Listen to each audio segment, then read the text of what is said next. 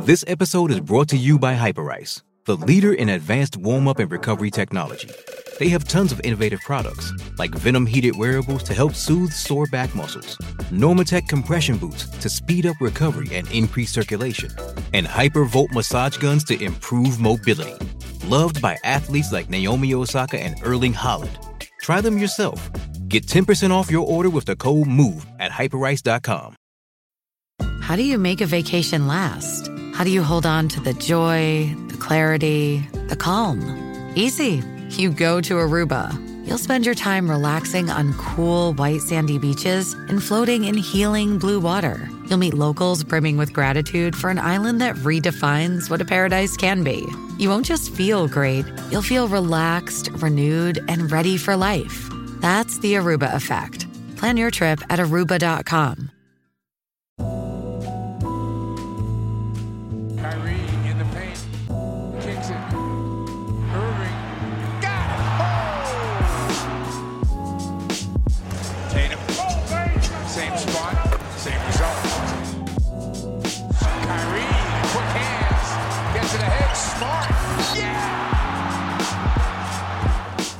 And welcome to the Celtics Reddit podcast. My name is Ben Vallis, aka Brittle Gash, and I've been busy. I've got the whiteboard and the string out. I've got all kinds of equations and algorithms trying to figure out where the Celtics team or how the Celtic team can resolve some of these bugs in their code. Joining me, as per usual, one of the Celtics Reddit greats, Rickman Lives, real name Jackson. Jackson, how's it going, mate? Yeah, good mate. I'm glad you brought out the whiteboard and the string and all that. I've, I haven't quite got my noose out yet. Um, maybe, maybe, Wow. maybe, maybe at the end of this one, I'll, um, I'll either put it away for good or, or leave it out on, on, on hold. But no, no, no. I'm, I'm good, mate. I'm good despite everything, man. Thank you. Yeah, no, I'm glad to hear it. And of course, from across the Tasman, there in New Zealand, Joe, aka Nose Quotes McFly, aka Mr. Birthday Man. Joe, happy birthday for yesterday, my friend. Welcome. Thanks, thanks, guys. I've been trying to get this um, this Larry Bird Day thing happening. So when you turn 33, it's your it's your Larry Bird Day. Of course. Um, it's not catching, but you know if it's going to catch on anywhere, it's going to be within the cozy confines of Celtics Reddit. Yeah. Uh, where we are all here for each other, guys. We're here for each other. I think, I Beginning think, of a meme. I think 33 years. I think your 33 birthday. Yeah, you should definitely sport the blonde wig and wear all green. yeah. And just and, and, let, and let everyone know it's your birthday. And if they can't piece it together from there, then they're not worth knowing, are they? They really are. no. Philistines. Now, look, you uh, you listeners out there, if you if you do want to contact us here at the podcast, the easiest way is to comment on the Reddit thread for this episode. You can also follow us on Twitter at Celtic Reddit Pod. Hit us up, let us know your thoughts. So we at this podcast have been lucky the last couple of weeks in the sense that we've recorded on nights following a healthy or sometimes series of healthy Celtics victories. Not the case this week, which is fine. We've you know we've, we've dropped a few games to some pretty average teams. We're here to talk about it. Normally we do the Reddit recap separately, but today we're weaving all the Reddit stuff, all the Reddit content into our discussion about it um, and about where we're at at this point of the season. So, guys, with this latest disappointing stretch, how how are we feeling? Um, how am I feeling? Well, it was about a month ago that I think I resigned myself to the fact that this was going to be an inconsistent team for at least the span of the regular season. At least I hope it only extends to the regular season. So, in a way, losing three on the bounce after winning four on the bounce isn't really, you know, out of the ordinary for what this team has been doing this year. um, so, in that respect, it's kind of like, you know, eh, steady as she goes. We've still got the same issues. We've still got the same, uh, you know, the same. I still like the same things. I still dislike the same things. Nothing about this last three, this last three game losing streak has really swayed my opinion to the negative any more than it already was.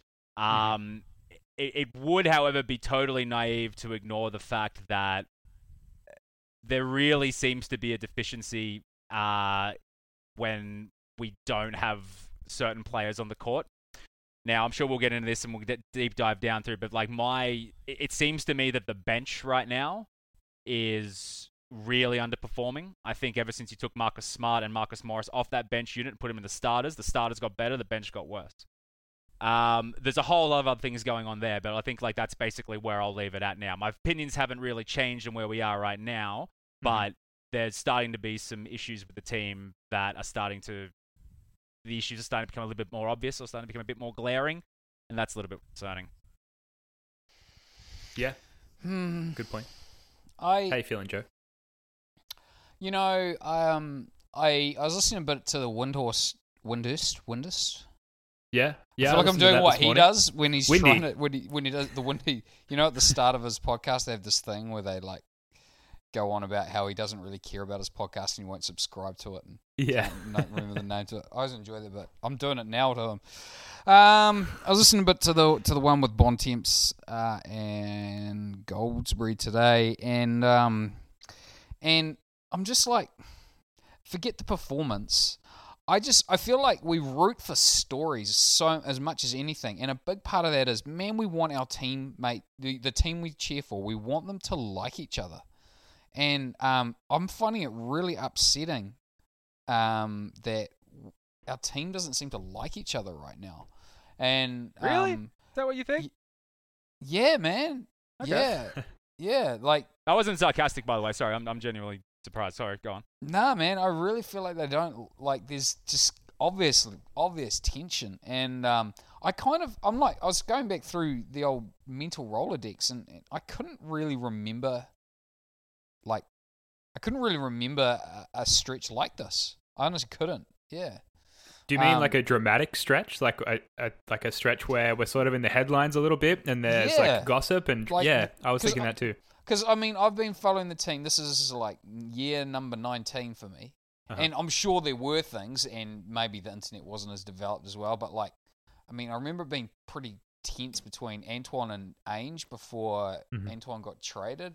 Um, yeah, I just can't remember drama like this. You know, like uh, I, I mean, we kind of found out more about the Ray Rondo stuff. I felt like after the fact. Yeah. I don't know, you know.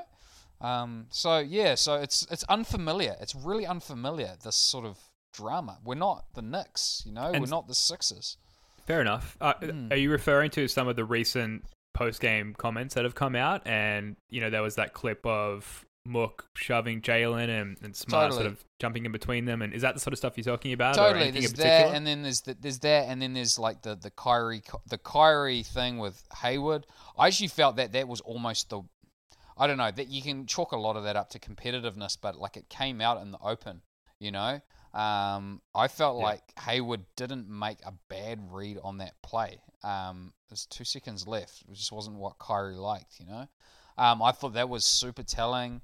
Um, the the the Kyrie Jaylen sort of um, where they're sort of subtweeting each other. Um, you know, um, this is not like normal for this team. You know, like it's Yeah. been a pretty stable. It's been a pretty steady ship through the whole Danny Ainge era, really. Um, I'm not. Yeah, it's like win or lose. I want my team to be likable. You know. Um, Yeah. Yeah, and so I right that right now that's what I'm probably battling with. Yeah. I'm battling. I'm battling Celtics Reddit. I'm battling. Yeah, it's it's interesting and it's it's a new thing to deal with. I think for a lot of Celtics fans, as you sort of touched on there, Joe. Like it's not this this team, the Celtics team. There's a good organizational culture around the Celtics, and Mm. we're we're usually separated from this kind of infighting that you might see with your Denver Nuggets, for example. No, I'm just that's a Nuggets diss. They're, they're fine. Shout out to the Nuggets Reddit Or, podcast. or, or may I may I may I add a Golden State Warriors? The whole Draymond Sure. Green, Steve Kerr, Kevin Durant thing doesn't really Yeah. doesn't really affect them though. I mean, they are the Yep. Warriors. But sorry, I'll keep going, Ben. I don't want to hijack. No, no, no. comments.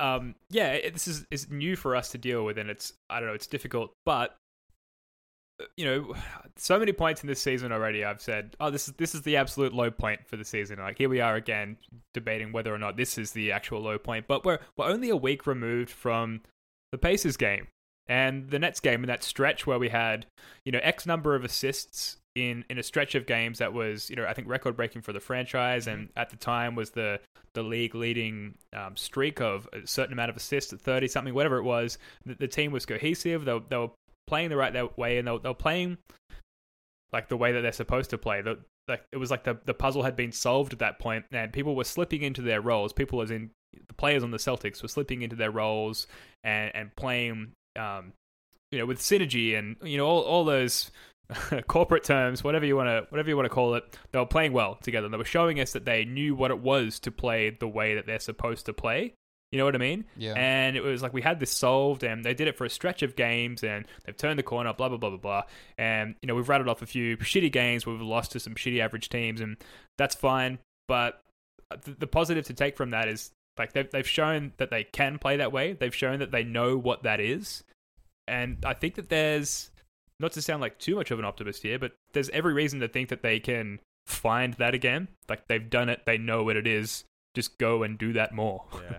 I, I, I, I don't buy that they don't like each other at all. I think I think this is 100% symptomatic of a team that is a expected to win a, a, title or is placed in that contender category. There's going to be more coverage of them anywhere. So any little like sideways glances or sub tweets or like offhanded, misinterpreted or whatever comments in the media are going to be scrutinized and looked at more. But these guys obviously want to win, and I think Kyrie Irving, being like the the leader of the group who's been there before, he kind of feels like this is me speculating, of course, but I feel like if, if things don't go the way Kyrie wants them, then he kind of takes that as maybe as an affront to his leadership because he's the one who's been there and done it before. And I'm sure Brad Stevens has told him, look, you got to mentor the young guys and blah, blah, blah, blah, blah.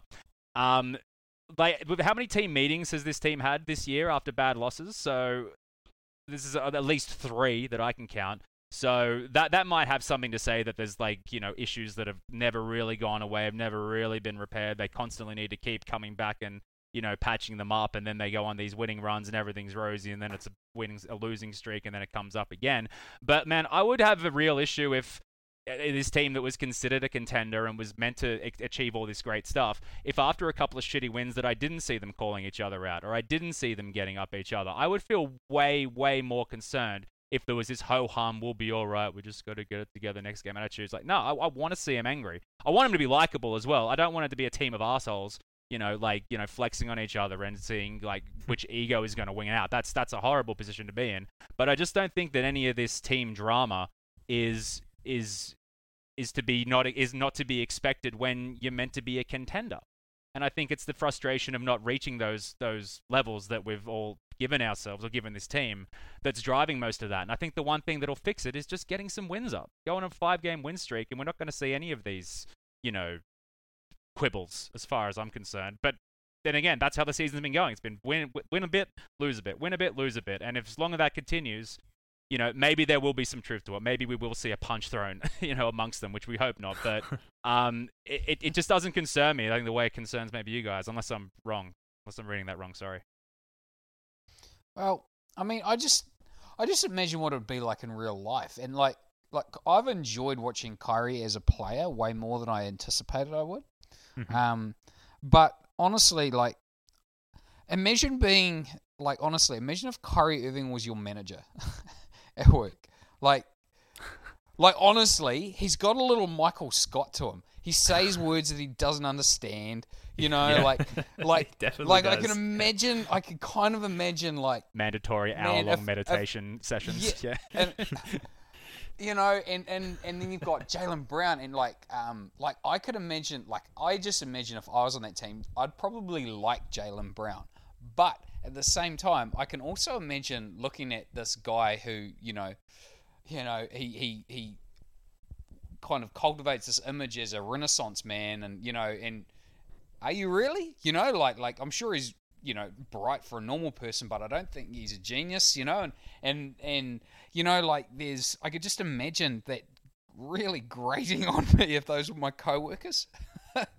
you know, um, so I do. I think they don't like each other. I mean, yeah, I guess I do. I mean, this is so like soft analysis, right? Like. Um, Total speculation. To- but, total you know, total we're here to talk about it. Yeah, yeah. But all- all I know is that um, it's definitely affect the the way they interact with each other totally affects how I enjoy the team. Right? Like that's Yeah. for sure. Like we love it when they see like Gordon Hayward get Gatorade dumped on him. Like we Mm-hmm. feel good. We feel like we're Gordon Hayward right then, right? Yeah. We feel like the Gatorade got dumped on us as fans. you know? And when and when they're fighting, I feel like they're fighting with me. Yeah. Well, no, that I- went I- a little deeper than I thought it was going to. no, I, I think I can certainly relate to that. I think most people, you know, if they're if they're digging deep enough into the Celtics like realm of content that they're listening to this podcast, then they they could probably relate to that as well. Let's let's be honest. I um it, it must be difficult, right? I mean, I'm not uncovering anything new here, but it's a bit of a puzzle that I think Brad Stevens and his coaching staff and, and maybe some of the lead veterans on the team need to solve because there's there's a lot of talent that that's something that's come up a lot regularly. I think Terry Rozier mentioned that there's maybe I think his indirect quote was there's there's too much talent on this team. There's a lot of a lot of guys who are possibly over talented for their role, and that they just have to essentially bite the bullet and and fall into that role. And we when we've seen success like against the Pacers and that stretch of of really good high assist cohesive games, I feel like the guys on the team have done that and just settled into you know essentially what they're paid to do. And then you know we, we play like a sub 500 team, and like there's a bit of like laxness to it where guys like Terry Rozier, for example, and whoever else sort of go, oh, okay, like this is kind of a nothing game. I can probably come out and, and like put up a few extra shots here and, and play outside of my role a little bit. I feel like that's really affecting us. I haven't I haven't got the numbers up numbers up in front of me in terms of our record against sub 500 teams, but I feel like that is indicative of, of some of the the struggles with this team where we're just kind of piss it up the wall a little bit against these these average teams. Whereas when it comes to playing an important team, with the Raptors tomorrow, you know, we saw the, the Pacers recently, we actually like stick to our game plan and, and play like we're supposed to. Yeah. That's something that needs to be figured out, right? And because we've shown we can do that, it just comes down to doing that consistently. And, you know, we're halfway through the season. It's January. The playoffs are in April. We've got time to figure that out. And I think previously I've been more worried through shorter stretches of poor play than I am now through a slightly longer stretch. Like I, I'm I'm happy with what I've seen in terms of the team playing well, and I'm confident they can do it again. So while you know we're stuck in this drama and you know guys speaking out of school about one one another, I just I don't know. It doesn't bother me that much. Am I am I wrong for feeling that way? Well, it doesn't it doesn't bother me uh, at, at all. I mean, I've, you, you mentioned about Brad Stevens and, and the coaching system there. I think a lot of what we're seeing as well is Brad trying to figure out how to coach a, a high level team. Not that any NBA team is, is not a high level, but you know what I mean? Since he's come in, we've been an underdog the whole way through. Even last season when we got Hayward and Kyrie, as soon as Hayward went down, it's like, oh, they're not going to make the playoffs. You know, forget it. And then Kyrie goes down, it's like, oh, they're going to lose to the Bucks. I think I think there's an element about Brad and his approach that the when the, the offense is so evenly distributed and everyone's buying in and everyone's got to have their own little roles, it it plays into the into the underdog sort of role. So now that we're not that anymore, and we're fail, we're, we're losing to these sub 500 teams, and I would say it's probably not so much the sub 500 teams; it's our form on the road versus our form at home. That is, the, there's the big disparity at the moment. So I think we're I think we're seeing Brad Stevens, you know, trying to figure out, you know, how he should be coaching this team as well as how these players are trying to figure out how they fit into their roles because there's definitely an element of some players thinking you know they should get more shots or they should you know be more a part of this aspect of the offense rather than that. And i could see on like you know on games where it hasn't been drilled in, into them that this is a really super, super serious important game I'm sure that those are the words that they use. Super serious game against the Raptors, guys. It's on the whiteboard. Yeah, exactly. Guys, hey guys, guys, I'm serious. Got a super, got a super yeah. serious game tonight, guys. oh Jesus. Um, yes. It's all American sound, right? Yeah. Sorry.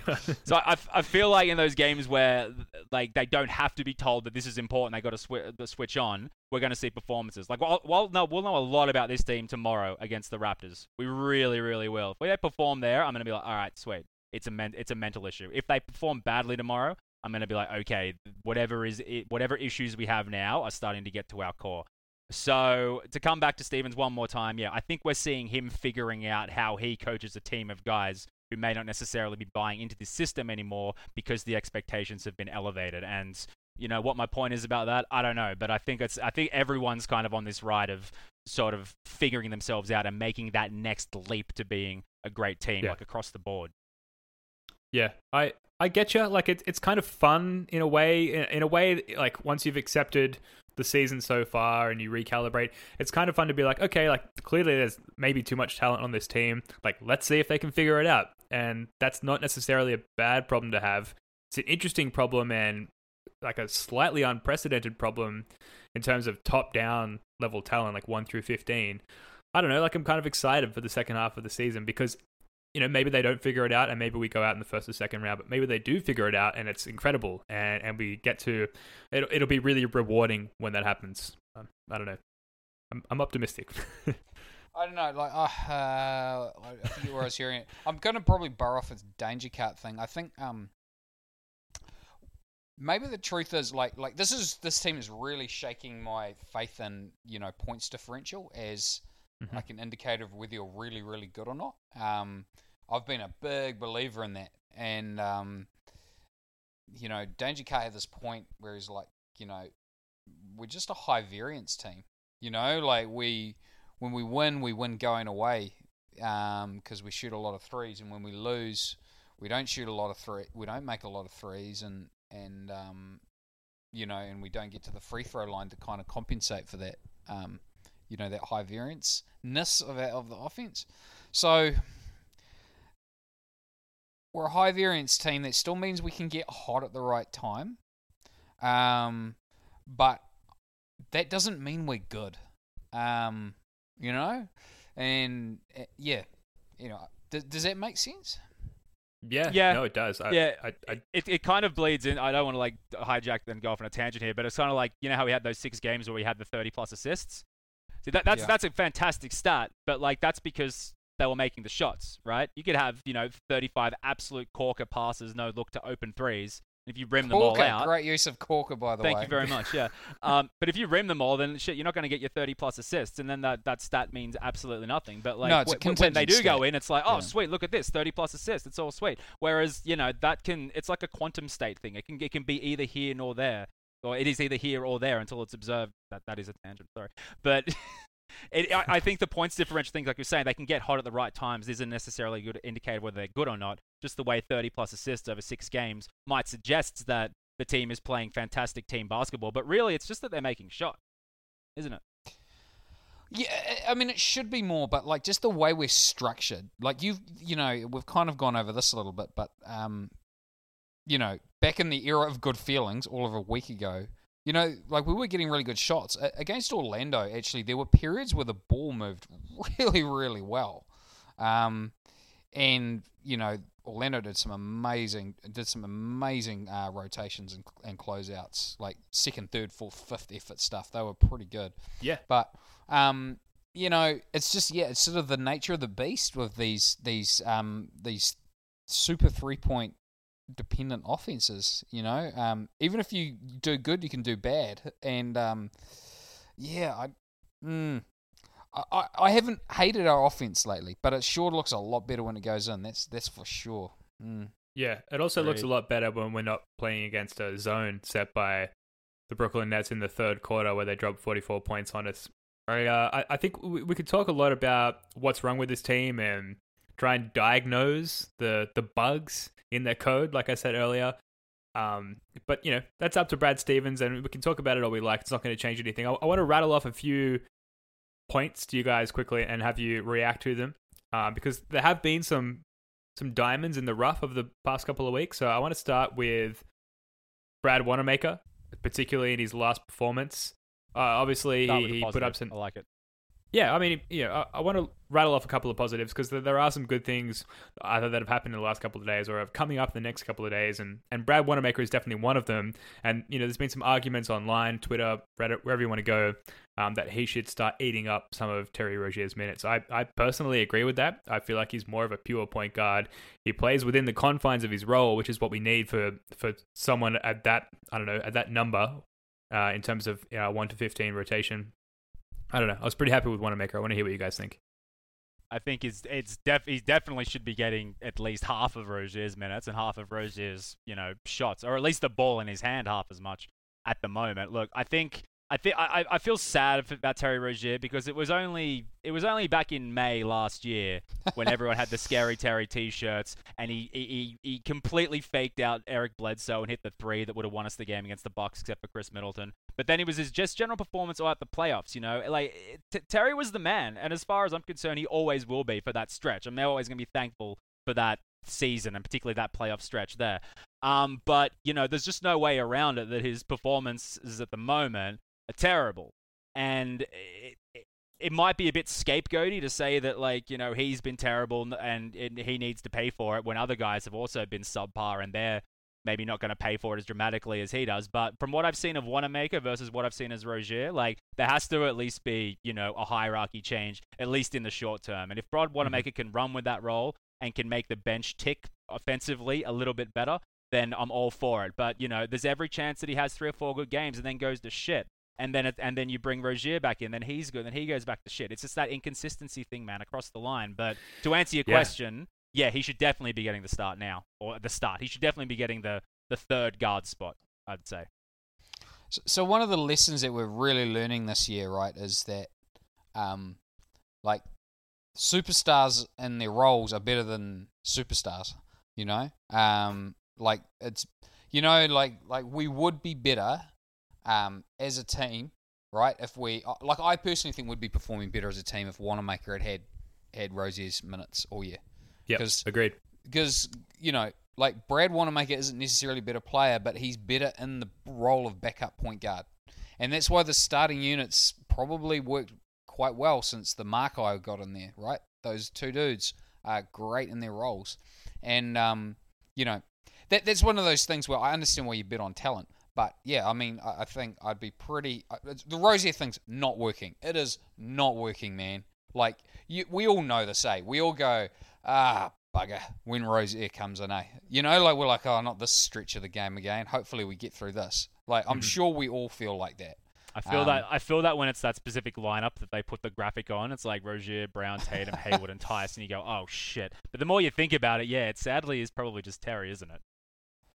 Well, I mean, he's my scapegoat.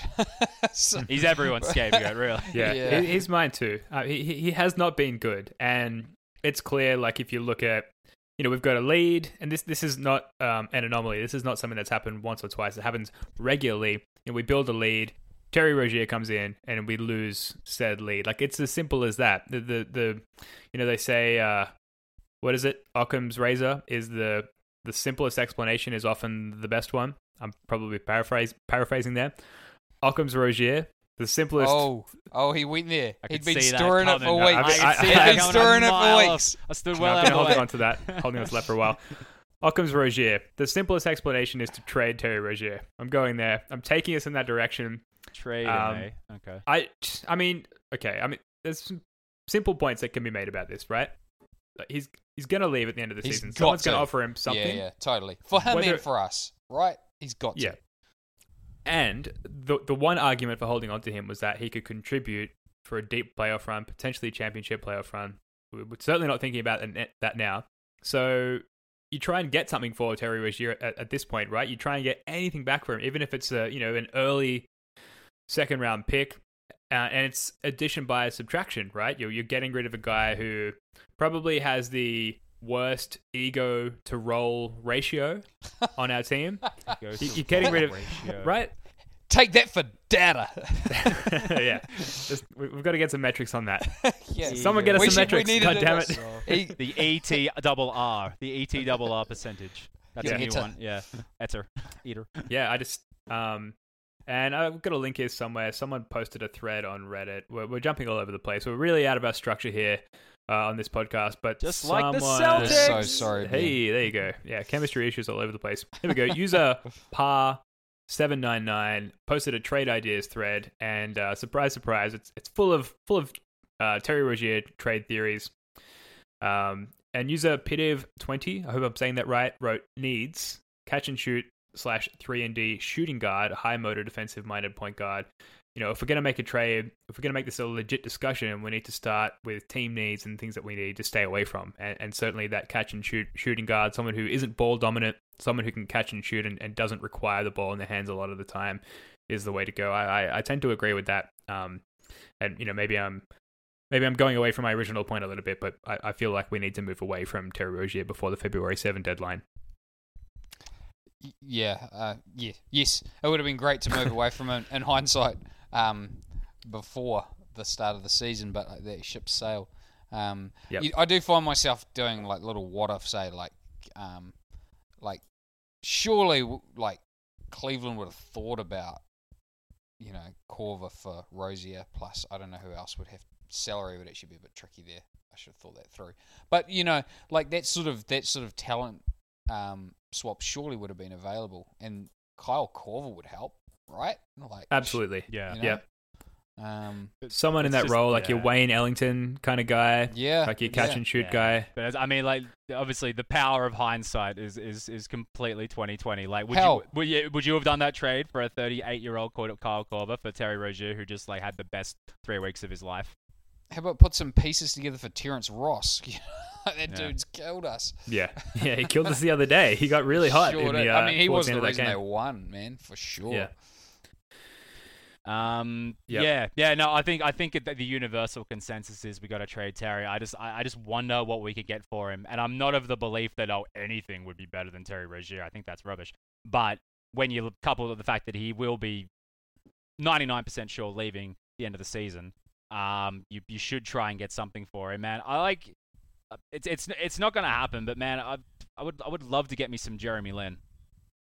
Would anyone else be in on that? Oh, I don't think it's possible. I love Jeremy Lin, But Uh, oh man, wouldn't I that be cheer wouldn't him. that be cool? Wouldn't that be cool? Get him on for a playoff run. But yeah, um, I I don't know. you don't know. I mean, Jeremy Lin the- would get us going to the hoop, man. Because Jeremy Lin is a pick and roll player. He Yeah. gets you going to the hoop. He would Uh, not like, lack aggressiveness him and at all. him and Bob, him and Bob Williams would be great. Shit, yeah, yeah. So that's why I'm in love with that idea, but I'm, I, I think it's unrealistic. I did see that um uh, Dallas is trying to get rid of Dennis Smith Jr., which is enticing the likes of like the Knicks, the Magic, and the Suns as well too. So immediately there's a there's a point guard of a higher sort of I guess a higher profile. Would we say that Dennis Smith is probably a, a more sought after than a Terry Rozier, particularly Terry Rozier at the moment.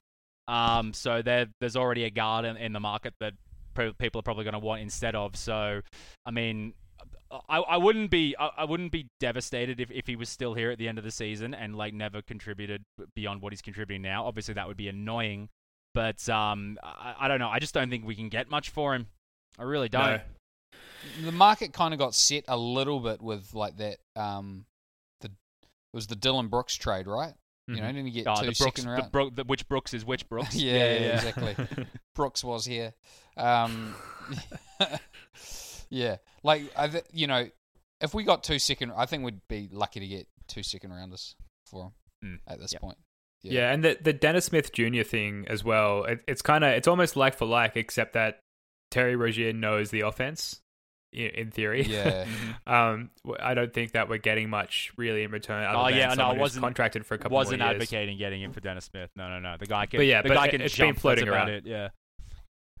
Yep. Yeah, Um, yeah. I, so I, I don't think that really works for either team, but um, I mean, think creative. I mean, hmm.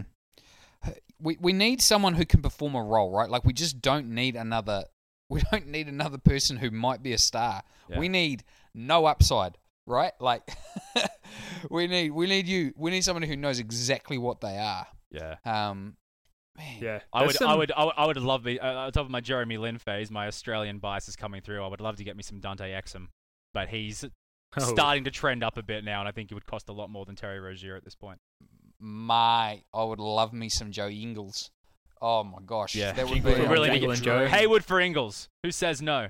Wow, Who Utah. says no? Utah, straight yeah. up, man. I'll bet. yeah, you keep him. There's some there's some pretty terrible. I'm not gonna mention any usernames here, but I'm just scrolling through this list, and we've got Terry Rozier for Frankie Smokes, Frankie Ni- uh, Nilakina, realistic, Terry- realistic, actually. Terry and the Clippers pick for Dennis Smith Jr. D- Rozier for Dewayne Dedmon, Smart Morris and Yabu for Marc Gasol. You, oh wow, Marcus. You lost Sol me at be Marcus Smart. Pete. Sorry. Yeah, Rose, Yeah, Rozier Yeah. in a second for Derrick Rose, which isn't bad, but I don't think That's that never the, gonna happen. The Wolves No, do that it. doesn't help but us. no. Yeah, there's I don't know. Have a have a scroll through it, listeners. It's uh, it was posted uh, at the time of recording this podcast 19 hours ago by user par 799. It's interesting um, discussion going on there, but I, I do think that we're at the point with the trade deadline looming that Danny Ainge has to make a move. It's a it's a weird, uh, like almost anti poetic ending if if they do Mm. move Terry Rozier because He know, was the one. Only re- yeah, he was he was the chosen one. And only you know only recently there was uh, some sort of quote from Terry Rozier where he's like, "Danny Ainge won't trade me," and and for a while you believed that, right? Like Yeah. he was this young gun, up and coming, going to take the reins of the offense at some point, and then it, uh, you know, It- clearly wasn't all- to be. He, he would he would grow fonder in every Celtics fan's mind as soon as he leaves. Right now he's right now he's cancer. Get him out. I hate him. He sucks. You gotta spit when you say his name. Yeah. As soon We as he gotta- leaves and he's gone for two weeks, everyone be like, "Remember Scary Terry? Man, Yeah, those are the best." good. And it would be better. I think it would just be better for everyone, like you said, Joe. So, yeah. Yep, absolutely. I've I've got my Terry, my my scary Terry shirt. It's now very very much at the bottom of my t-shirt pile. Unfortunately, I'd love to sort of dust it off and wear it sort of in in memoriam, in in you know happy memories of of of better days past. But um, anyway, you know that's uh that's where we're at. Uh, You know, we, we, that was a quite a segue. We we started talking about. I wanted to rattle off a few positive things about what had happened in the past couple of days. We did a deep dive on t- trading Terry Rozier. Something else that uh, I wanted to bring up was Tatum. He had a career high 34 points against Brooklyn. Would be remiss if we didn't bring this up. Um, pretty impressive game.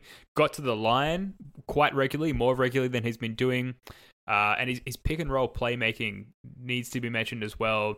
He got himself in pick and roll situations quite regularly and um, got himself to the line as a result. He, he seemed to be going up and into the body of defenders more than sort of Kobe style fading away, which was a, a really good sign. Um, I don't know. I, I was impressed by Tatum. Obviously, he sort of led along with Jaylen Brown that that comeback, which unfortunately the Celtics tend to do a lot, where they go down by a lot and they bring it back just close enough to sort of entertain the idea of a comeback, but ultimately let you down, right? Um, but but Tatum certainly led that in this particular game. It was was really impressive. That's that's kind. Of, we've kind of swapped the to get ourselves into a hole, come back with a fucking amazing win. Traded that for get ourselves in a big hole, come back and then almost win, and then go to shit at the end again, which is far less far less fun this year. Um, but no, I mean, I'm, I was stoked for Tatum because I mean, I, I don't know, I gave up on that Brooklyn game midway through the third quarter just because of how the, the manner of the absurdity in which we were losing.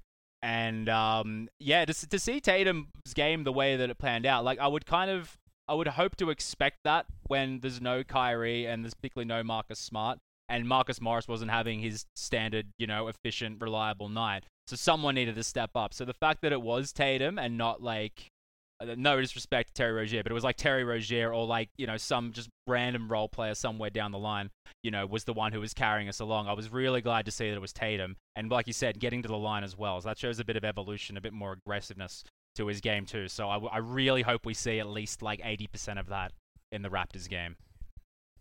Yeah, I, I think um, like this is not an enjoyable stretch, right? But um, here. you know, and you, you do that. You go through that, and, I'm, and I, I sometimes go down the line. I'm like, like is Tatum in the same league as Luka as a prospect? You know, and Uh-huh. and and my gut inclination right now is no, but like I don't know that at all, right? Like, and and you can kind of when you go through these phases as a fan, these these are the days where I just don't want to even know about Steve Bulpett. Like I don't, I don't click on the Yeah. articles. I shut myself away. Um, you forget that you know, like Jaylen and Jayson are still going to be really good NBA players. Jayson's going to be a lot better. He is for sure going to be better. I'm very confident of that. But they're still going to be really good players, you know, and they are still making progress. You know, like they, they have actually made progress, these young guys. You know, Jaylen's sort of fought his way out of a slump. He, you know, and I, I, like, I've, I've bagged Jaylen enough because I think he deserves it sometimes, but he's still going to be really good. And we should still, like, enjoy watching their progress. You know, like, that's Yep. at least something, right? Like, you know, Yeah, uh, they also they complement each other quite well. they Um, are different styles, yeah. Yeah, I, I don't want to. I don't want to say Jordan and Pippen. I'm not going to say Michael Jordan and Scottie Pippen. Those two names that I just said. I'm not saying that, but they they do have some complementary skills that that um you know at their young age you could be excited about developing them in the future. And I don't know, like you know, possibly we we don't end up landing our whale in Anthony Davis or whoever else. And you can still be excited about the fact that these guys are quite young. We've got them under contract, and you know worst case is that we develop these two young studs. You know, like there's plenty to be excited about there Yeah. at the end of the day. I'm pretty confident in three years' time we'll either have Anthony Davis or Jayson Tatum, or maybe, maybe, maybe just both somehow. I don't think there's a timeline in three years where we have none. Just, just, just a feeling. But you know, if we don't, we That's better exciting. have fucking someone decent I'm. I'm going. I'm going to go on the record right now. Right now, um, I don't want us to trade for Anthony Davis. I don't want to win like that. Like I, I keep coming back to this thing that we we win we root for stories, man. Like and I don't like the story of trading for Anthony Davis. I just it just doesn't sit right. I feel like we are we are lugging around a lot of bad juju right now with the Isaiah Thomas thing. I was about to say, did you, did signing you like, you didn't like Gordon the Isaiah Hayward. Kyrie trade either? like I you know and like the irrational side of me and I'm, we're, we're so indulging this tonight right like the the irrational side of us as fans but man like I sometimes wonder whether we like we are the basketball gods are like punishing us right now for like the the, the Isaiah trade you know um, I, I felt like we were being rewarded up till then. And now we're being punished you know with this with a with a team that's just not Celtic-y. Yeah, well, you know, as they say, that the simplest explanation is often the correct one, aka Occam's Rozier, and you know that would that makes a lot of sense. You know- like um, sort of karmically, you know, we did some, we did ourselves some bad things there. Can I say? You know, can I just say one thing? Someone who's suffering far more than us after the Isaiah trade, Cleveland. Thank you. Uh, yeah yeah, yeah yeah true that yeah, yeah. Yeah well you know what I'll go on. I'll see you that. Cleveland got three number one picks in a row. You know, it's like And that they're- scene. and they're like probably going to get Zion too. Fucking Oh, hell. Yeah. bloody hell. Fair enough. It's like that scene in um. This is what it reminds me of. It's probably it's not actually that famous a scene, but there's a scene in Once Upon a Time in Mexico where um like the Antonio Banderas thing where Johnny Depp's character is like. I restore balance. That's what I do. You need balance. And so, like, something good happens and he goes off and shoots a guy. And I sort of feel like, yeah, that's Cleveland the Isaiah trade. You got three number Speak- ones, you screwed it up. Speaking of restoring balance, I you know we just touched on the game there a little bit, talking about um, Wanamaker and, and certainly Tatum. Got to rattle off a couple of the next day thread comments from Reddit. Royal Ramble wrote, "Just watched the fourth quarter replay. Uh, turned the game off after the third because it was unbearable. And holy shit, the Nets didn't have a field goal in the last nine minutes. D'Lo scored one in the fourth. Where were those Celtics in the first 36 minutes? Let's roll with the Jays." And SR Stone 71 wrote, I don't understand the logic behind calling timeout 30 seconds into the game, but not calling timeout until the end of Brooklyn's run that essentially ended the game. Either be aggressive with your timeouts or don't. And then in brackets, frankly, I'm in favor of the former, but don't be wildly inconsistent. Uh, yeah, I mean, I was watching the I was watching the Nuggets versus the Warriors today, and time and time again, uh, I think his name's Mike Malone, the Nuggets coach. Uh, as soon as the Warriors went on a run, which was, let's be honest, quite regularly throughout the game, run, wasn't he, it? he, he was calling timeouts to sort of, you know, to, to reconvene with his squad, which I don't know, like Brad Stevens, you know, he's a wizard, whatever you want to say about him, like he, he plays 4D chess. Sometimes you just need to call a freaking timeout, right? The team's performing poorly, need to have a chat, you need to talk it over, call a timeout, you know, stem the flow of the opposing team. This is something that I, I am aligning with for SR Stone 71 here. I just I just feel like don't don't overcomplicate these things. Just call a timeout when you need to. It's kind of a frustrating thing. Well, I wonder if he, you know, like honestly, like the thirty second, the, the timeout, like after the first possession of the game, right, was like, like Brad's throwing tantrums right now, and not throw, not you know, not calling a timeout is kind of almost another form of a tantrum. It's like, The silent Um, treatment.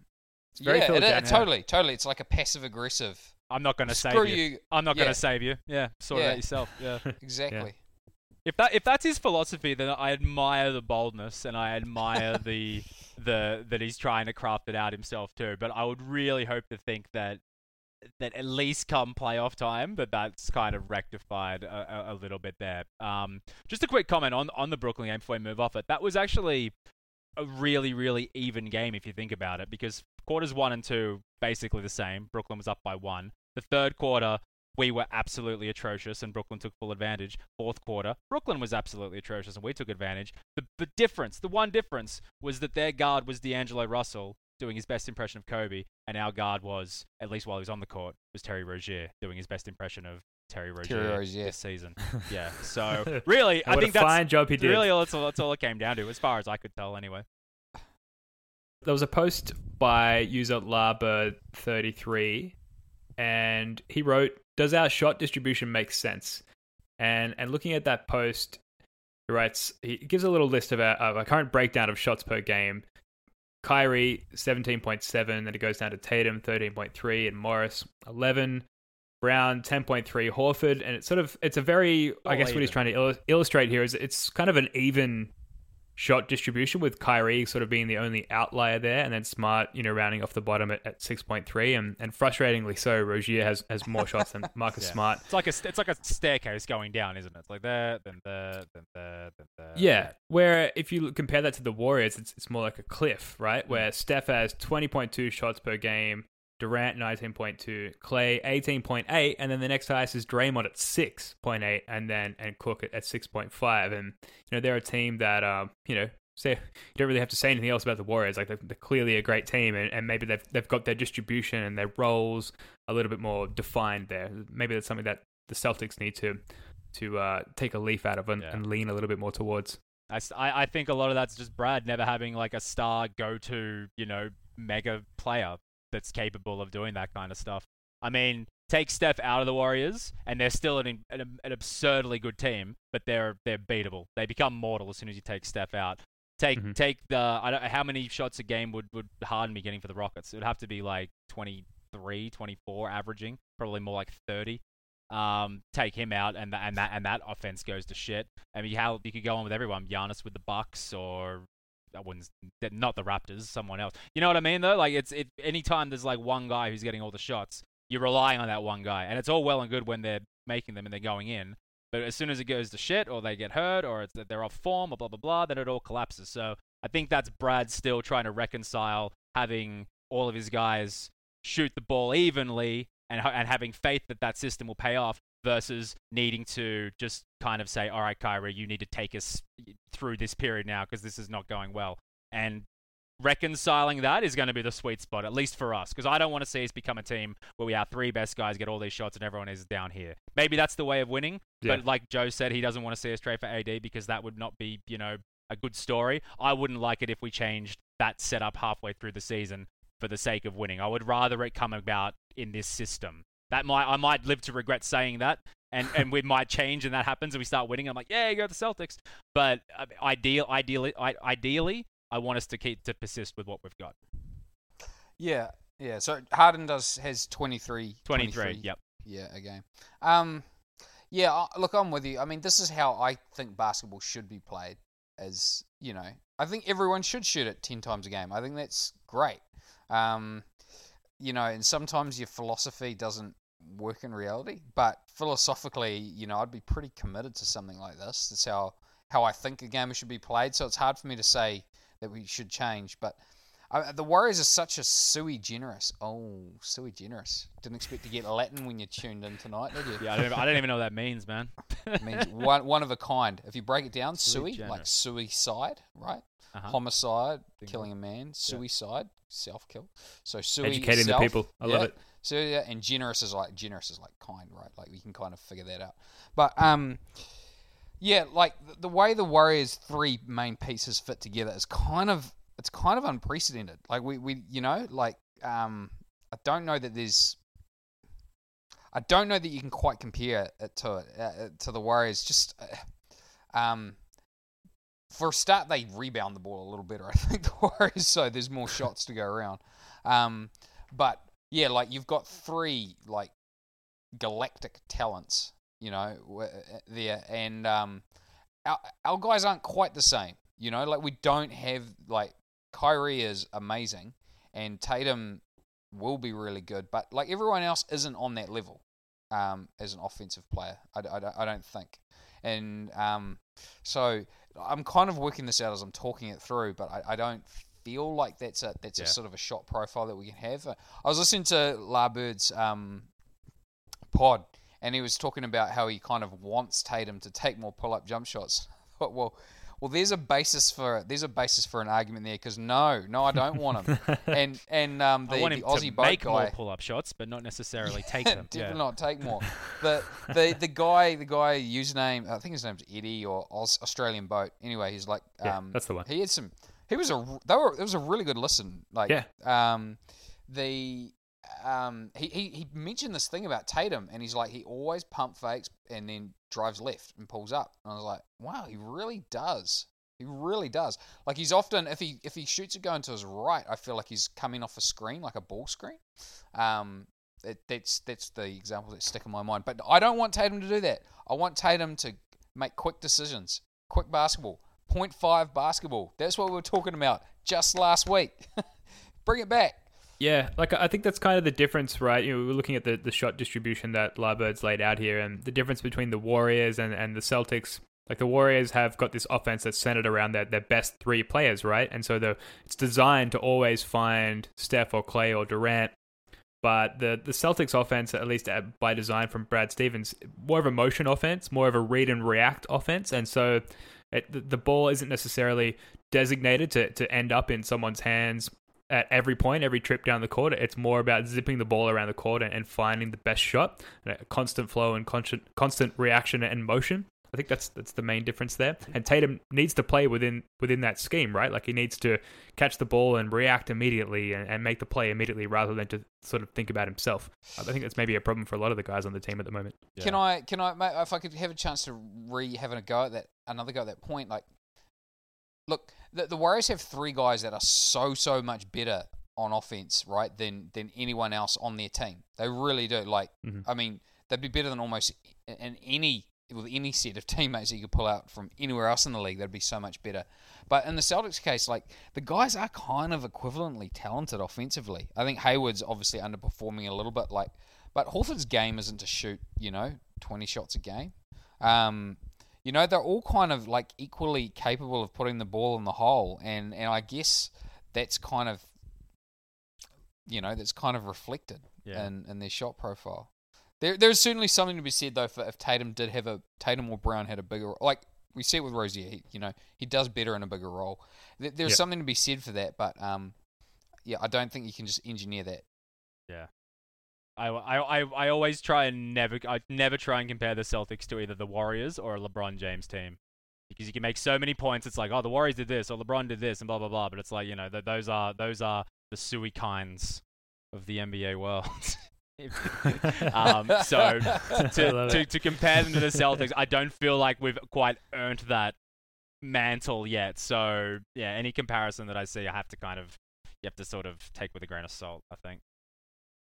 Yep, all good points. And uh, another Reddit post, another Reddit shout out posted by user Booty126 posts the expectations, the reality, the facts, and the optimism. And he writes the ex- expectations first place, best record, best looking team, title contender. Everything is just peachy. Take me back, etc. yeah, blah blah blah blah. We we all know the expectations. The reality: fifth place, chemistry issues, inconsistent play, road struggles, inconsistent bench, inconsistent players, an uncertain future. And then the facts: number two in the league in points differential, five to three versus the top four in the East, and brackets two and zero oh against Philly. Top five defensive team, number one in assist to turnover ratio, number three in opponent three point percentage.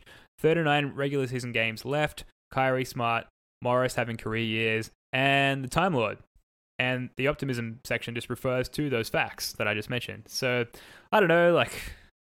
Does it align with everything we've spoken about so far in this episode? Not necessarily, but you know, we're fans. This this podcast was formed based on our fandom of the team, and sometimes you just need to read some shit like this. So I thought it was worth calling out.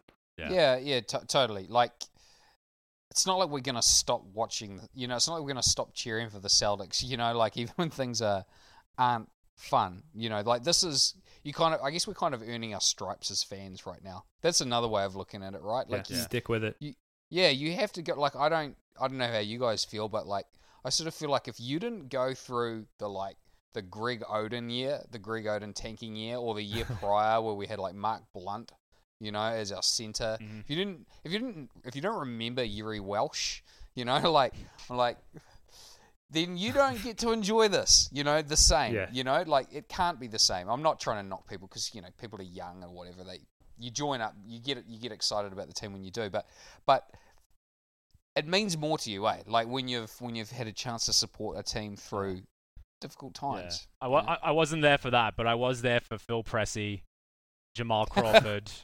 uh, no, sorry, really no, sorry, Jordan, Jordan Crawford great. rather. Um, yeah. Jared Sullinger, who we, we all had great hopes for and stuff. So I'm showing my immaturity there, but yeah, no, I totally, I'm totally with you. and it's, it's, I, I said this on my big rant the other week about the negativity on the, the state of the Celtic sub. If this year all goes to shit, then that's gonna suck. But we're gonna be back next year And you've Yeah. got you've got to Well, yeah. believe they're going to be better. In, in, if they're worse in some respects, they're going to be better in some respects. It's a give or take. We're, we're not going to trend down permanently. And if we do, then there's another year to correct that. You know what I mean? It's just an ongoing thing. We got to play the we got to have an- one eye on the long game. As much as it sucks to be underperforming now. Yeah. Someone someone posted on the, the post game thread, and I haven't added this in because you know I never like to call out a, a you know a specific username for a, for a negative comment, but someone basically said this team is miserable. This is a miserable experience following this team, and I I'm not watching them again. Like I give up on this team. They're pathetic. And I actually replied, and I was like, dude, this is not what misery feels like.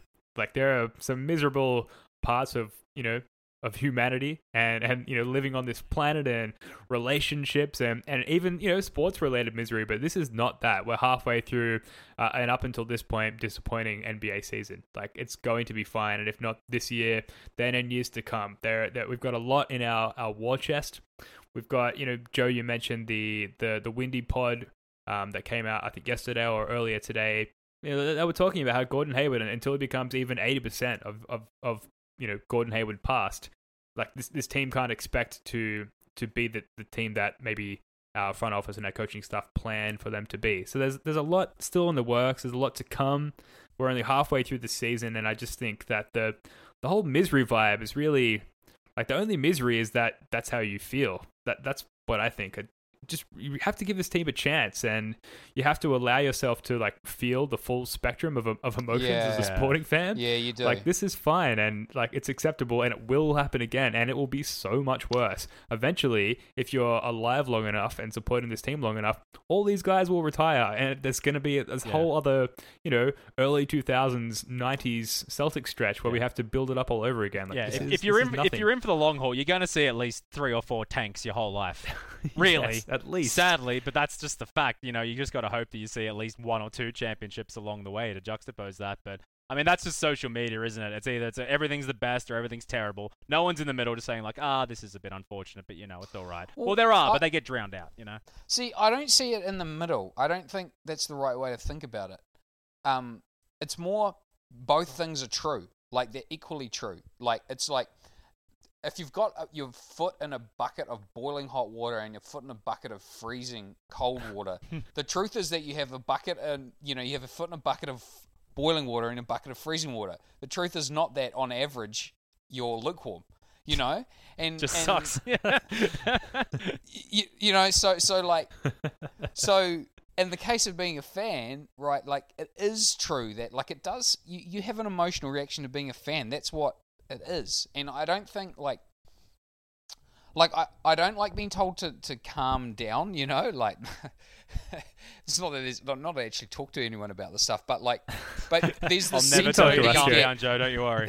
yeah, but there's this sentiment that like this everything is fine type thing. And big picture, yes, everything is fine, but at the same time, like the experience that you that you're having currently is like unpleasant. You know, it is it is totally it is equally true that it is unpleasant. That you know, sorry, I'll, I'll rephrase that. It is just as true to say that hey, this experience with this team right now is really unpleasant, as it is true to say that it is totally essential to go through this unpleasant experience as a fan, and that it, you know, there will come a time where we go up, and there will come a time where we go down. You know, like they're both equally true. Does that make sense? As opposed to like being in the Yeah. middle and like kind of not caring. You know, It, it does mm-hmm. make sense, and I agree that it is unpleasant, but it's not. It's not miserable. I just feel. I guess maybe Yeah, people need to choose their adjectives more carefully, but Mhm. it's not like it's not um like it, I'm trying to think of a polit- politically correct way to say this, but it, it's not overly sadness inducing. I, I've I've censored out a few maybe um, Right. more intense don't words. don't there. go Derrick Rose on us here, man. yeah. Yes. Thank you. it shouldn't be uh, uh, depths of sadness that's that, that's miserable. You know what I mean? It shouldn't be, but it is for some. Unfortunately, my advice to those Yeah. people is, you know, don't don't necessarily calm down. Just go for a walk. If, find another sport to support. You know, I got like five teams that I go for. If two of them are shit, I focus on the other three. If if if four of them are great, then I, I walk around with this big shit eating grin on my face all day, and life's wonderful. And then there was this two this two month two month I can't remember how long, but this period early this year where they were all terrible. You know what I did? I started listening to music again. I got like all these new favorite bands that I never knew about because I had to get away from at. it. So there are there are there are so many things that you can do to alleviate the misery if that's how you Yeah. felt. But We've- you're right. You're, you're right, Joe. You've, it, part of it is feeling the pain. Part of it is suffering, so you can get those highs to go with the lows as well. But you know, it- it shouldn't ruin your life. Yeah, and look, okay, this will be my comment on this, my last one. It's basketball. Like I love basketball too much for it to ever be miserable for me. Yeah, Totally. I think. Yeah. Yeah, the, enjoy the 100%. the process. Should I say the process? Um, different process, but en- enjoy whatever this process is in, in this team figuring it out. I, I I feel like they'll get there.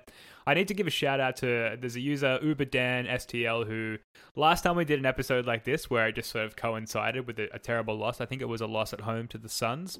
He commented on the the Reddit post and was like, "You guys absolutely miserable this episode. Like, you guys need to pick up that energy." And I, I sort of went into this episode with that in mind, right? Like, even though things are a little gloomy around the subreddit and around the team, like, I don't know, whatever. It's important to brush it off and just, you know, hope for, uh, you know, things like a, a nice, solid win against the Raptors tomorrow. So, I don't know. Yeah, we still hope. All right, a couple of other quick Reddit shoutouts here. So, user All Creatives posted a tweet by Sherrod Blake, Blakely, rather. Kyrie Irving addressed his Celtics teammates in the locker room afterwards in what was described as a positive message. Hey, there's that positive message again.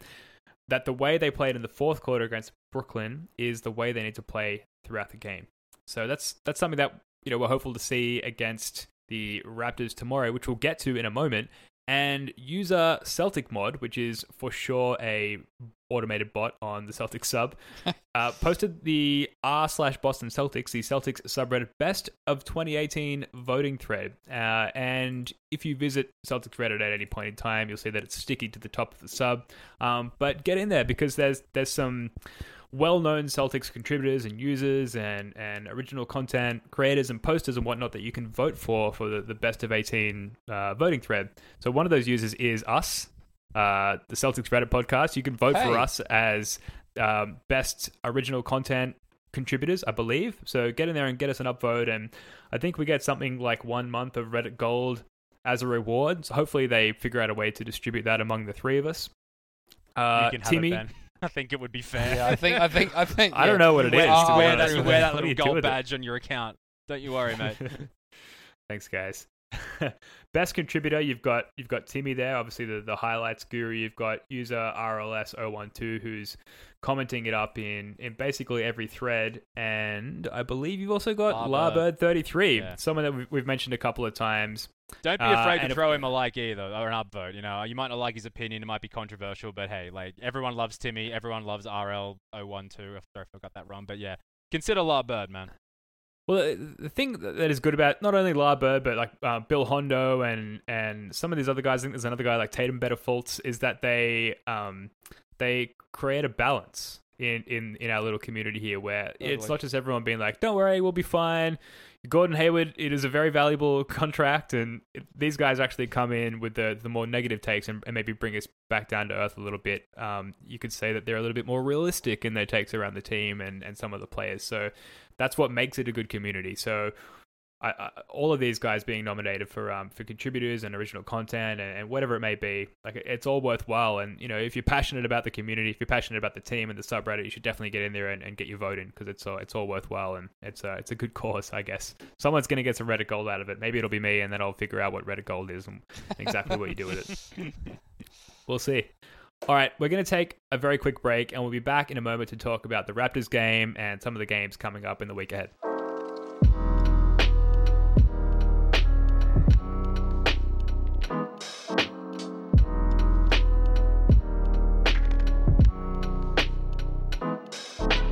All right, welcome back. Obviously, we've got the Raptors game coming up, and if, if you're listening to this by the time I edit it all and, and put it together, it's probably only in a few hours. Uh, Raptors are a marquee team. They're, you know, they're up there, and uh, I believe the second seed at the moment in the East. And this team, the Celtics, that is, have had a propensity to put up really good games against really good teams and really bad games against really bad teams.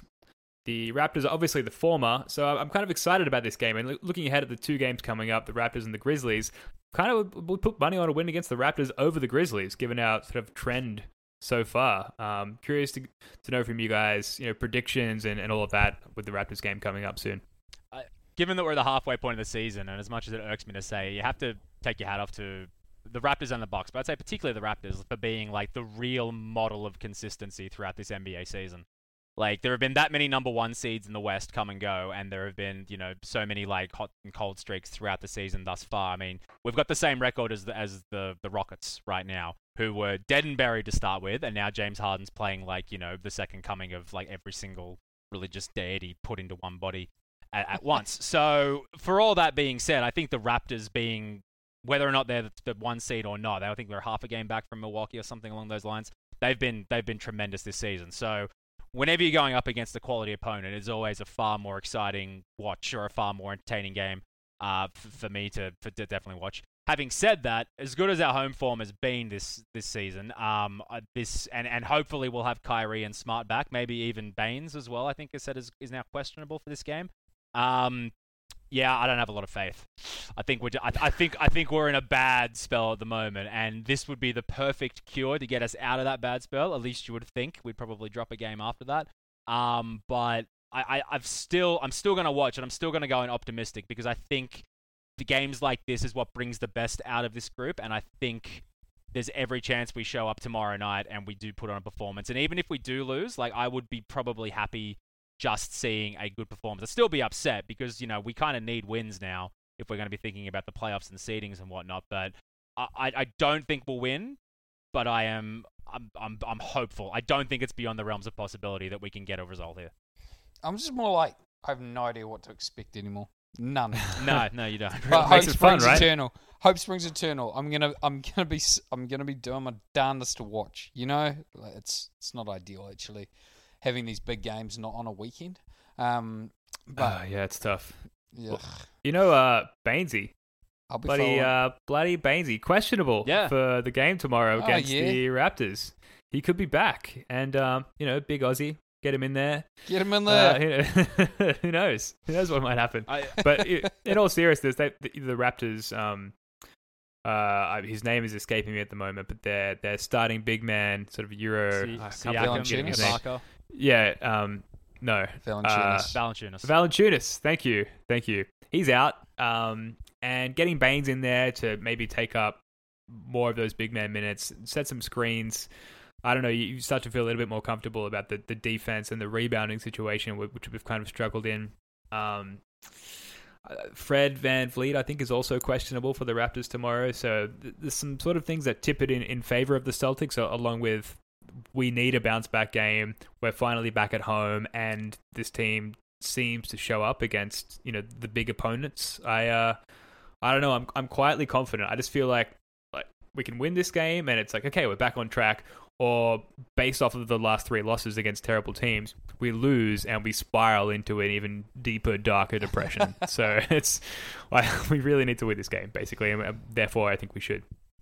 I just hope it's competitive, like truly competitive, not like a comeback. like, like if we're gonna lose, like let's just let's at least let's at least go out with our heads held high. Yeah, fight someone. Yeah, yeah. not that I'm advocating that, but uh, you know, show some passion. Ben, man, you're flipping skirting with all sorts of controversy. I'll take a 30 point comeback win. Just saying. Yeah. I'll have it. I'll absolutely have it. Um, but uh, yeah, I mean, the one thing that would honestly surprise me of the next stretch of games is if we lost them all. That would be the one thing that would blow my mind. But no way, like that's that's impossible. I wouldn't be surprised if we beat the Raptors and then lost the next three, or we lost the Raptors then won next three, or went two of two. It was like this stretch we had earlier in the season, I think, where I was like, I won't be surprised how this record breaks down. No, sorry, how did I say that? I won't be surprised if like I think we'll go two and two, but I have no idea how it's going to break down. Which team will win? Which team will lose to? So I feel like it's another one of those situations where we're now. Mm. Yeah. It's going to be interesting. Uh, Obviously, after the the Raptors, we've got the Grizzlies. They were away against the Hawks, and then we're back at home against the Heat. So I don't know. Normally, you'd be like, well, okay, some easy opponents there, some sub 500 teams that we can rattle off a couple of wins against. But um, you know, if the last week tells you anything, nothing is certain. But we'll see. Nothing's unreasonable, man. It's just like it's it's we just you know like we just don't have a sense for the team. Like we don't have a, a feel for the trajectory of it, one way or the other, right? So you know, so all we can do is hope. All we can do is hope.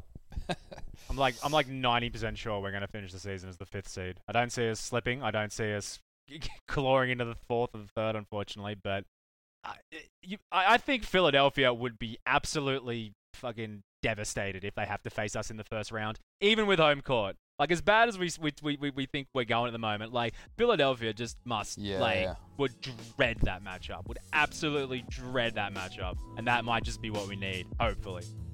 yeah, that is. Anyway. We just have, we do have their number a bit, eh? We do have Phil- just like the Raptors have ours, you know.